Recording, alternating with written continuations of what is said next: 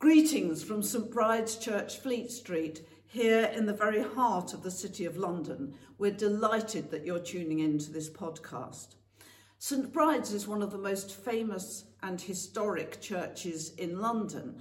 Behind me, just over that wall, you can still see the remains of a Roman pavement dating back to around 180 AD. And there's been a church on this site since the 6th century. So it's a privilege for us to be keeping alive that tradition and the message of Christ's love for all here today. Do please leave a comment or a like and tell us where you're listening from. It's always a great pleasure to hear from you. And if you would like to donate to help support these online services, you'll find details in the accompanying text. And now may the light and peace of Christ be with us all as our worship begins. Jesus said, What therefore God has joined together, let not man put asunder.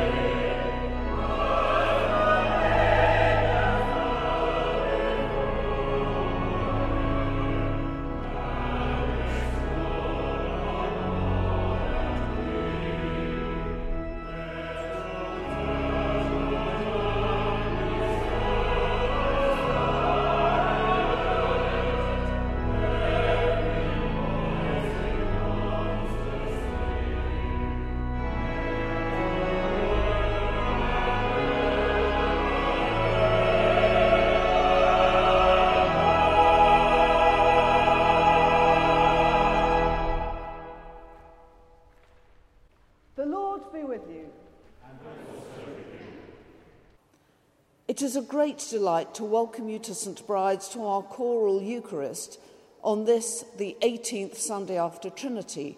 Wherever you are in the world and however you're listening to us, we hope that you will feel that you are very much part of the St Bride's family. We begin with our opening prayer. Let us pray. Almighty God, to whom all hearts are open, all desires known, and from whom no secrets are hidden. Cleanse the thoughts of our hearts by the inspiration of your Holy Spirit, that we may perfectly love you and worthily magnify your holy name. Through Christ our Lord. Amen. Let us confess our sins, mindful of our failure to respond to the needs of the poor our failure to be worthy stewards of the earth's bounty, and our squandering of its natural resources. Almighty God, Our Heavenly Father, we have sinned against you and against our neighbour in thought and word and deed, through negligence, through weakness, through our own deliberate fault. We are truly sorry and repent of all our sins. For the sake of your Son, Jesus Christ, who died for us, forgive us all that is past, and grant that we may serve you in newness of life to the glory of your name. Amen. Almighty God, who forgives all who truly repent, have mercy upon you, pardon and deliver you from all your sins, confirm and strengthen you in all goodness, and keep you in life eternal, through Jesus Christ our Lord. Amen.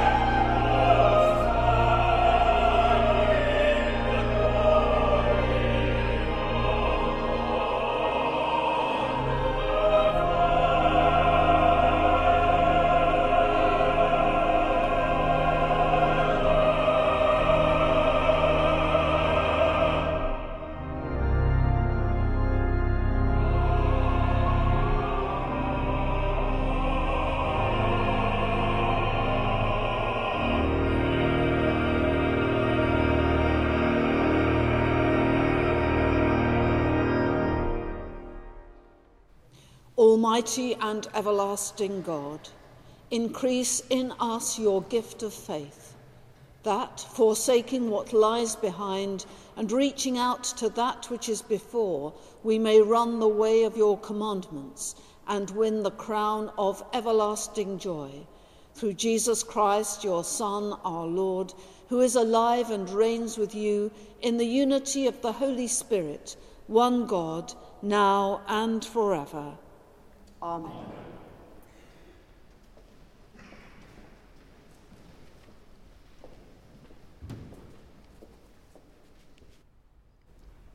A reading from the book Genesis. The Lord God said, It is not good that the man should be alone. I will make him a helper fit for him. So out of the ground the Lord God formed every beast of the field and every bird of the air, and brought them to the man to see what he would call them. And whatever the man called every living creature, that was its name. The man gave names to all cattle, and to the birds of the air, and to every beast of the field. But for the man there was not found a helper fit for him. So the Lord God caused a deep sleep to fall upon the man, and while he slept, took one of his ribs and closed up its place with flesh. And the rib which the Lord God had taken from the man, he made into a woman and brought her to the man. Then the man said, This at last is bone of my bones and flesh of my flesh. She shall be called woman, because she was taken out of man.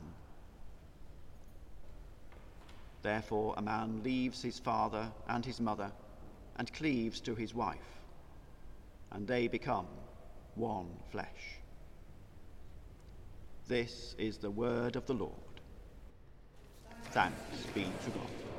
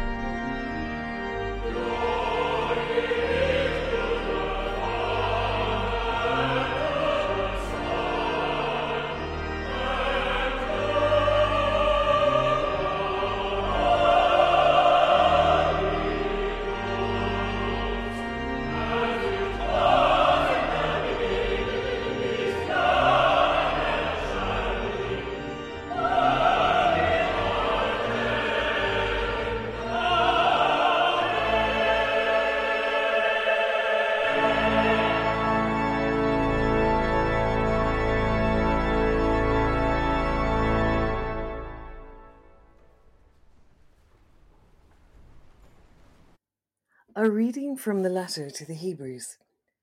In many and various ways, God spoke of old to our fathers by the prophets.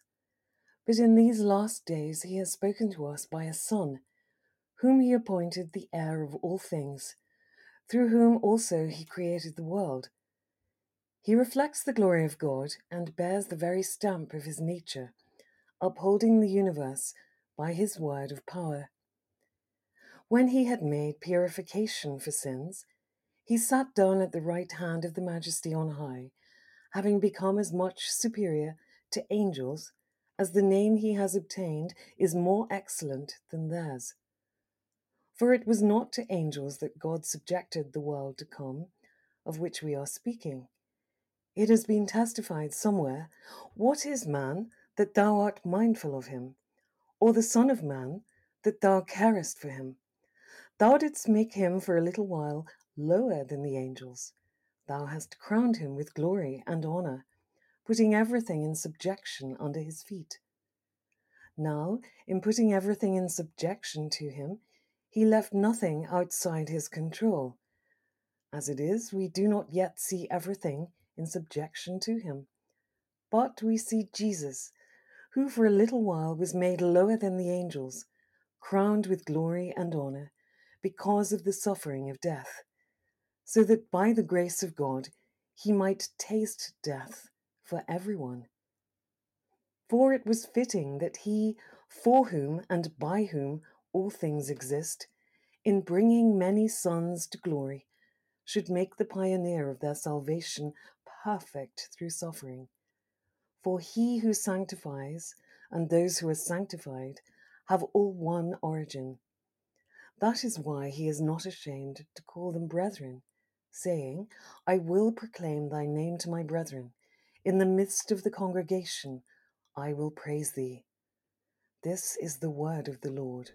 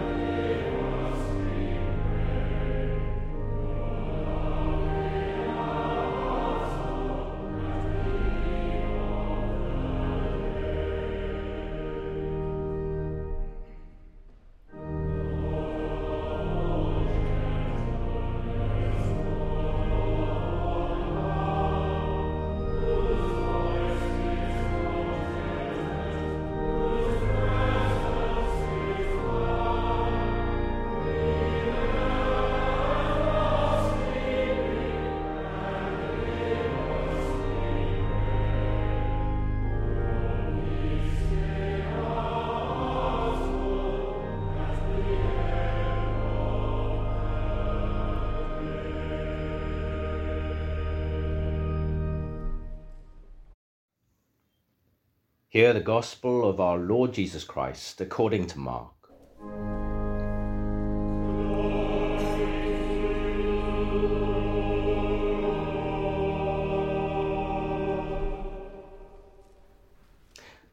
Some Pharisees came, and in order to test Jesus, asked, Is it lawful for a man to divorce his wife? He answered them, What did Moses command you? They said, Moses allowed a man to write a certificate of divorce and to put her away. But Jesus said to them, For your hardness of heart he wrote you this commandment. But from the beginning of creation, God made them male and female. For this reason, a man shall leave his father and mother and be joined to his wife, and the two shall become one flesh. So they are no longer two, but one flesh. What therefore God has joined together, let no man put asunder. And in the house, the disciples asked him again about this matter. And he said to them, Whoever divorces his wife and marries another commits adultery against her. And if she divorces her husband and marries another, she commits adultery. And they were bringing children to him that he might touch them, and the disciples rebuked them. But when Jesus saw it, he was indignant and said to them, Let the children come to me. Do not hinder them for to such belongs the kingdom of God. Truly I say to you, whoever does not receive the kingdom of God like a child shall not enter it. And he took them in his arms and blessed them, laying his hands upon them. This is the gospel of the Lord.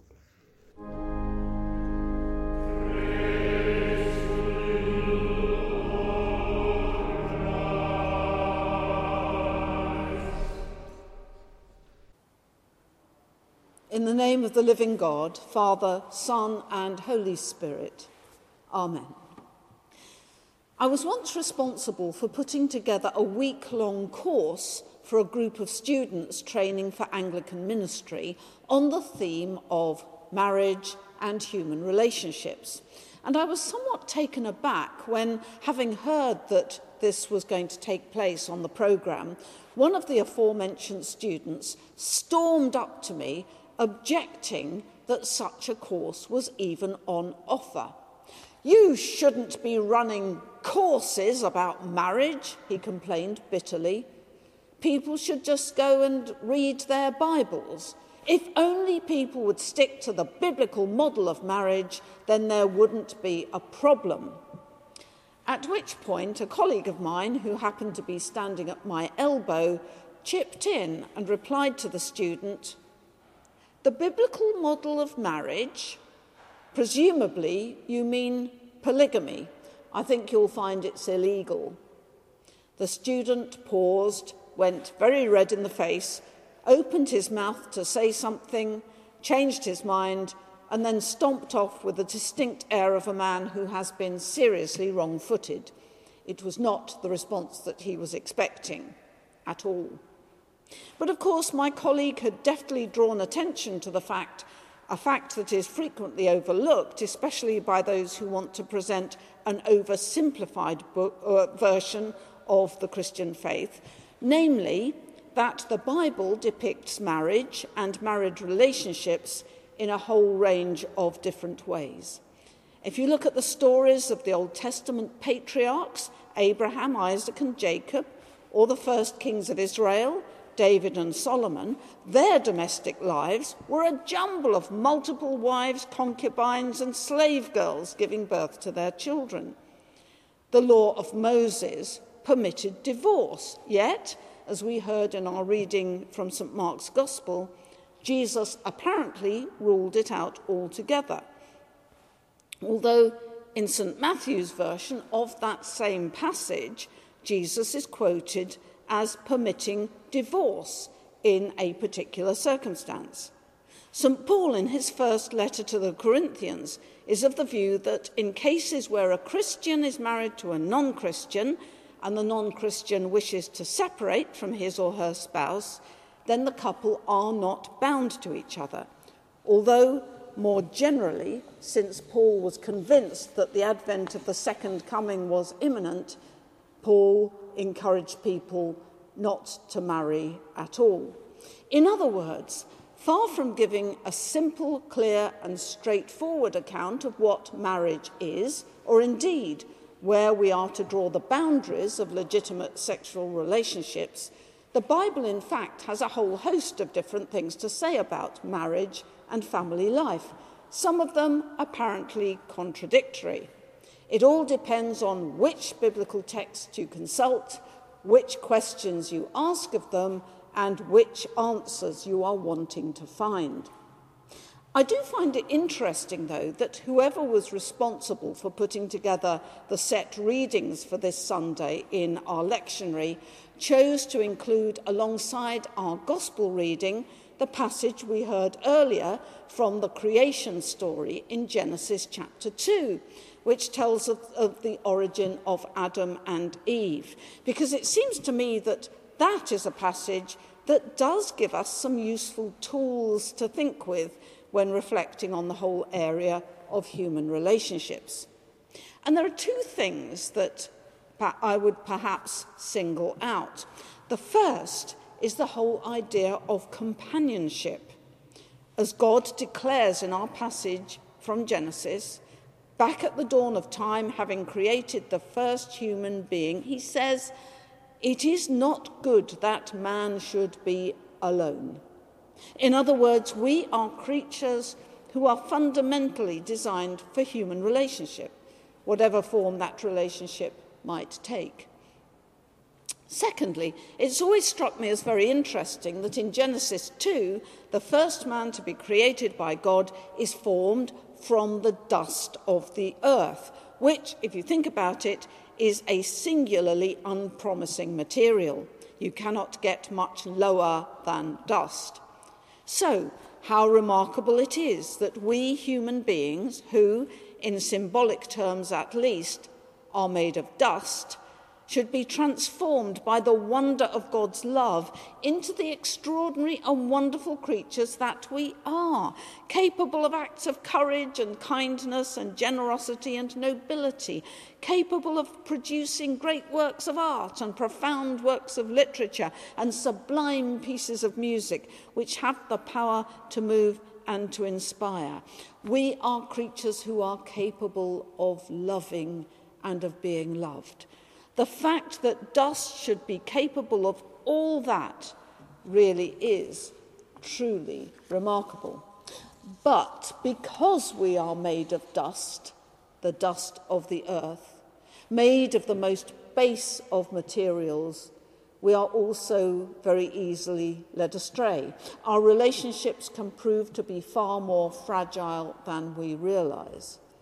A song by Joni Mitchell features the line, I have seen some hot, hot blazes come down to smoke and ash, which is why it is so very important that we treasure and honour and protect the relationships that we have, and that those relationships are based on truth.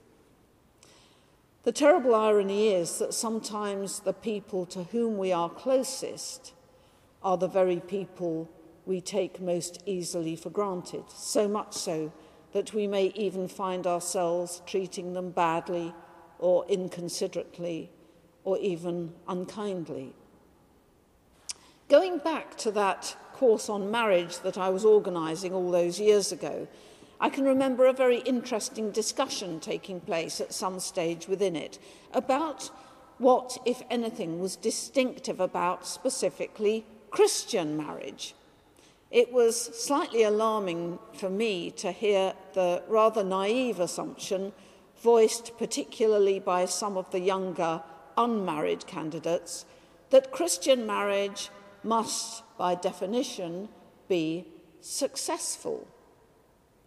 I suspect most of us here today can think of at least one couple known to us who were, by all accounts, good church going Christians whose marriages have come adrift. Christians can be every bit as frail and as fallen as everyone else. Indeed, the very expectation that Christian marriage is always, by definition, going to be successful can, if we're not careful, prove to be burdensome and guilt inducing itself. If a distinctive difference is to be found, perhaps it is rather in the simple but paradoxical fact that those of us who strive to follow Christ are possibly more aware of our sheer fallenness and so recognize our need of God's help in strengthening and supporting our relationships and in shaping our own conduct towards those with whom we are close. Also, on the positive side, one of the truths that is celebrated in our marriage service is the recognition that marriage is not only a gift of God in creation, but also, very importantly, a means of His grace. Or, to put it another way, a marriage that is sealed by the love of God will always be more than the sum of the two people within it. Sometimes, in the literal sense, when the relationship between a couple becomes also a relationship of parenthood. But even when that is not the case, the love between two people that is blessed and honoured by God has the power not only to flow outwards, but to touch and to transform the lives of others. One of the first books on Christian spirituality that I ever purchased was a book published in 1971 by the Methodist Neville Ward. In it, he makes some very wise observations about Christian family life that echo much of what I've been saying this morning, particularly the assumption that real Christian family life ought to be what he caricatures as a realm of frictionless loving and the unrealistic or inappropriately high expectations that can go with that. But he has some positive things to say as well. Let me read you a short extract. Neville Ward wrote this Family happiness is always liable to founder on the hidden rocks and reefs of the unconscious life of its members. Christian acceptance of this involves the abandonment of all the extravagant expectations set up by the assumption that Christian family life ought to be a realm of frictionless loving. This, in turn, means that there will be less surprise and resentment and guilt when trouble comes, and more chance of success in straightening things out.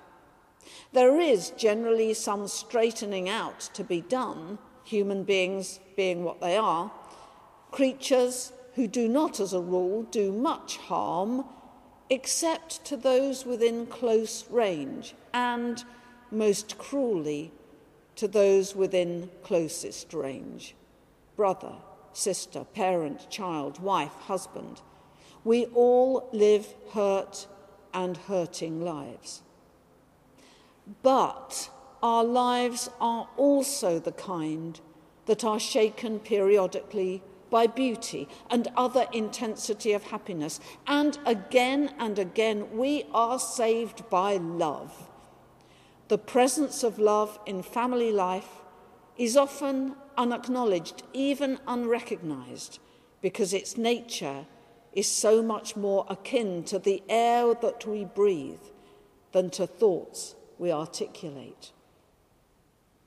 The presence of love in family life is often unacknowledged, even unrecognized, because its nature is so much more akin to the air we breathe than to thoughts we articulate. Life giving relationships, whatever form they take, are always gifts from God and should be honoured and treasured as such, whether we live with our families or in community or alone.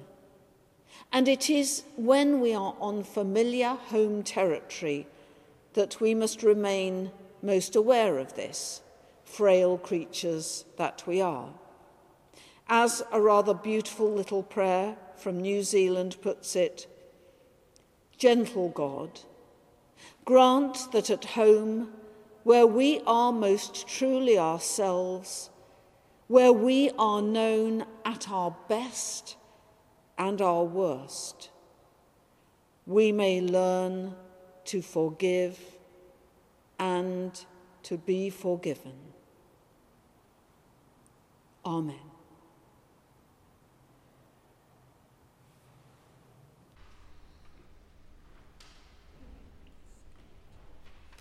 Let us now stand and affirm our faith in the words of the Creed.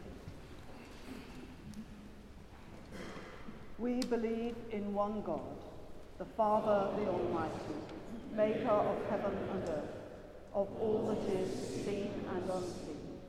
We believe in one Lord, Jesus Christ, the only Son of God, eternally begotten of the Father, God from God, light from light, true God from true God, begotten, not made, of one being with the Father. Through him all things were made. For us and for our salvation, he came down from heaven, was incarnate from the Holy Spirit and the Virgin Mary, and was made man. For our sake he was crucified under Pontius Pilate. He suffered death and was buried. On the third day he rose again in accordance with the Scriptures. He ascended into heaven and is seated at the right hand of the Father. He will come again in glory to judge the living and the dead, and his kingdom will have no end. We believe in the Holy Spirit, the Lord, the giver of life, who proceeds from the Father and the Son who with the Father and the Son is worshipped and glorified, who has spoken through the prophets. We believe in one holy, Catholic and Apostolic Church. We acknowledge one baptism for the forgiveness of sins. We look for the resurrection of the dead and the life of the world to come. Amen. Let us pray. Almighty God, Creator of all things, we ask that you hear the prayers of your children. Grant your church the grace to witness our Saviour's teachings through love and compassion in action in all its dealings. Empower your ministers, your bishops, priests, and deacons, and all who profess the faith of Christ to proclaim your glory in this world and in the kingdom to come. Lord, in your mercy, hear our prayer. Bless and protect all children and all who work with children and support families. Bless all loving relationships and comfort those who are separated from those who they love. Heal the damage caused by war and conflict the distress of being displaced from homes, communities, and countries. Comfort all who have suffered loss through fightings or tragedy, and support all who work for peace in our lands, in our communities, and within family units. Lord, in your mercy, hear our prayer. We pray for our families and for this family of St. Bride's. Protect and guide us all as we look to you each day in faith for our needs. Strengthen our love as we gather together, united in our worship, and however far apart we might be physically bind us in your love and the fellowship of our common purpose. Lord, in your mercy, hear our prayer. Bless all who suffer in sickness of body, mind, or spirit. All who wait for treatment. All who go through a healing. All who will carry the scars of their encounters with life. Bless all who begin the journey of creating new families expectant mothers and fathers, midwives, paediatricians, and all the support network. Fill their lives with hope, with joy, and with love. Lord, in your mercy, hear our prayer. We give thanks for the lives of all who we have loved but see no more. For mothers, fathers, sons, daughters, friends, colleagues, and partners. All children of our Heavenly Father, held in our memories, in our hearts and now in the care and protection of the same heavenly family. Grant us, each one of your children, we pray, a share with them in your eternal kingdom. Merciful Father, accept, accept these, these prayers for the, for the sake, sake of your Son, our Saviour, Jesus Christ Amen. Christ is our peace. He has reconciled us to God in one body by the cross. We meet in his name and we share his peace. The peace of the Lord be always with you.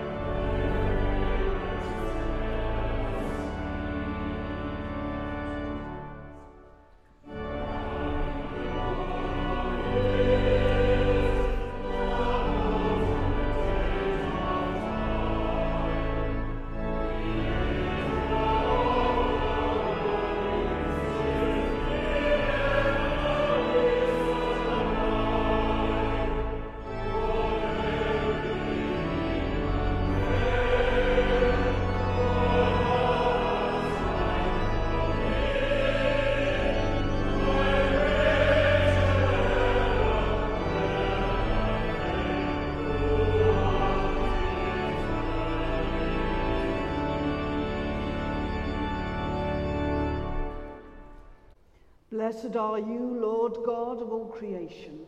Through your goodness we have this bread to offer, which earth has given and human hands have made. It will become for us the bread of life. Blessed be God forever. Blessed are you, Lord God of all creation. Through your goodness we have this wine to offer, fruit of the vine and work of human hands. It will become our spiritual drink. Blessed be God forever. The Lord be with you, and also with you. Lift up your hearts. We lift them to the Lord. Let us give thanks to the Lord our God. It is right to give thanks and praise. Let us pray. It is indeed right, it is our duty and our joy at all times and in all places to give you thanks and praise. Holy Father, Heavenly King, Almighty and Eternal God, through Jesus Christ, your Son, our Lord. And now we give you thanks because you make us stewards of your creation, to praise you day by day for the marvels of your wisdom and power. Therefore, with angels and archangels, and with all the company of heaven, we proclaim your great and glorious name, forever praising you and singing.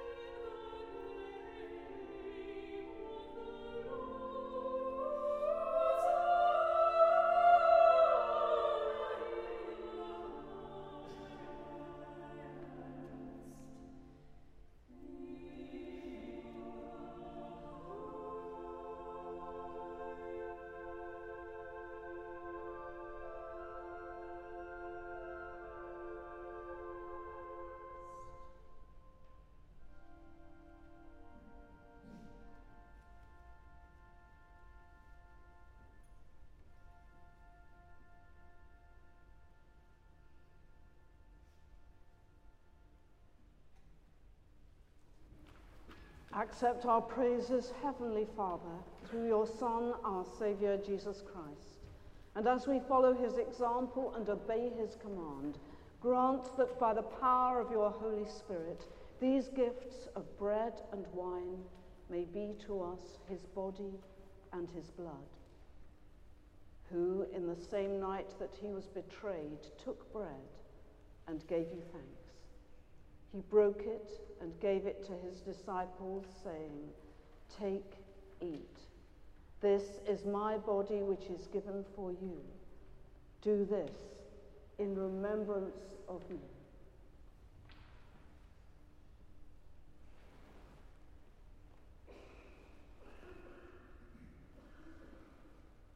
In the same way, after supper, he took the cup and gave you thanks. He gave it to them, saying, Drink this, all of you. This is my blood of the new covenant, which is shed for you and for many for the forgiveness of sins. Do this as often as you drink it, in remembrance of me.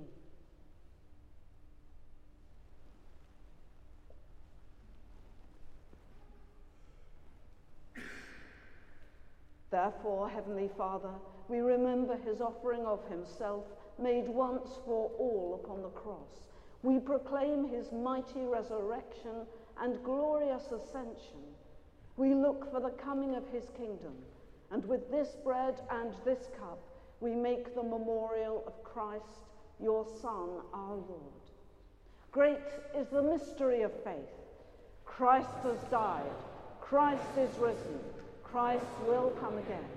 Accept through him, our great high priest this our sacrifice of thanks and praise.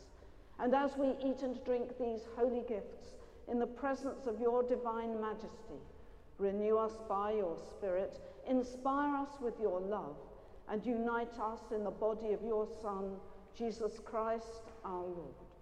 Through him and with him and in him, in the unity of the Holy Spirit, with all who stand before you in earth and heaven, we worship you, Father Almighty, in songs of everlasting praise. Blessing and honor and glory and power be yours forever and ever. Amen. Let us pray with confidence as our Saviour has taught us. Our Father, who art in heaven, hallowed be thy name. Thy kingdom come, thy will be done, on earth as it is in heaven. Give us this day our daily bread, and forgive us our trespasses, as we forgive those who trespass against us. And lead us not into temptation, but deliver us from evil. For thine is the kingdom, the power, and the glory, for ever and ever. Amen. We break this bread to share in the body of Christ. Though we are many, we are one body, because we all share in one bread. Draw near with faith. Receive the body of our Lord Jesus Christ, which he gave for you, and his blood, which he shed for you. Eat and drink in remembrance that he died for you, and feed on him in your hearts by faith with thanksgiving. We do not presume to come to this your table, merciful Lord, trusting in our own righteousness but in your manifold and great mercies, we are not worthy so much as to gather up the crumbs under your table. But you are the same Lord, whose nature is always to have mercy.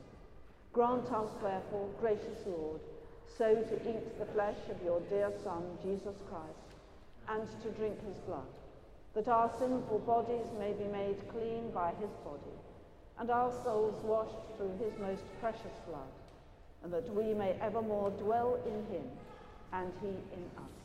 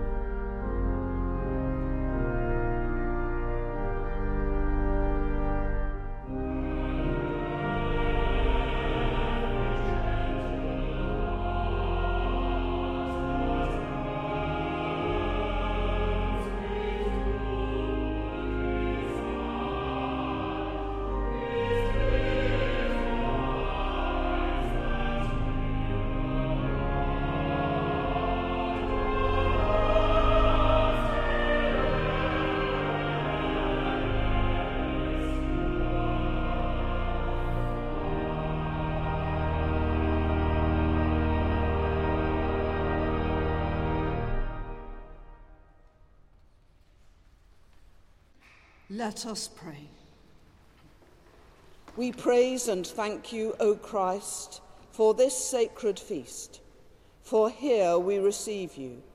Here the memory of your passion is renewed. Here our minds are filled with grace. And here a pledge of future glory is given when we shall feast at that table where you reign with all your saints forever. Amen. Almighty God, we thank you for feeding us with the body and blood of your Son, Jesus Christ. Through him we offer you our souls and bodies to be a living sacrifice. Send us out in the power of your Spirit to live and work to your praise and glory. Amen.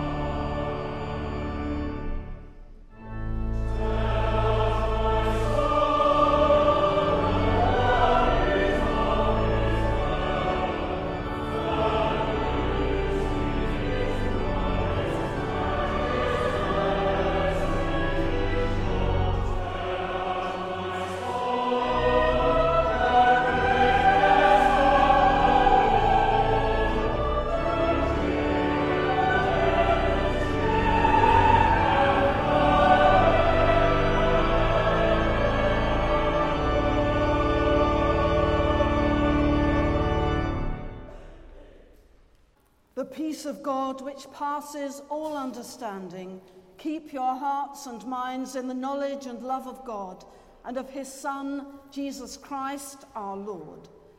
And the blessing of God Almighty, the Father, the Son, and the Holy Spirit be among you and remain with you always. Amen. Amen.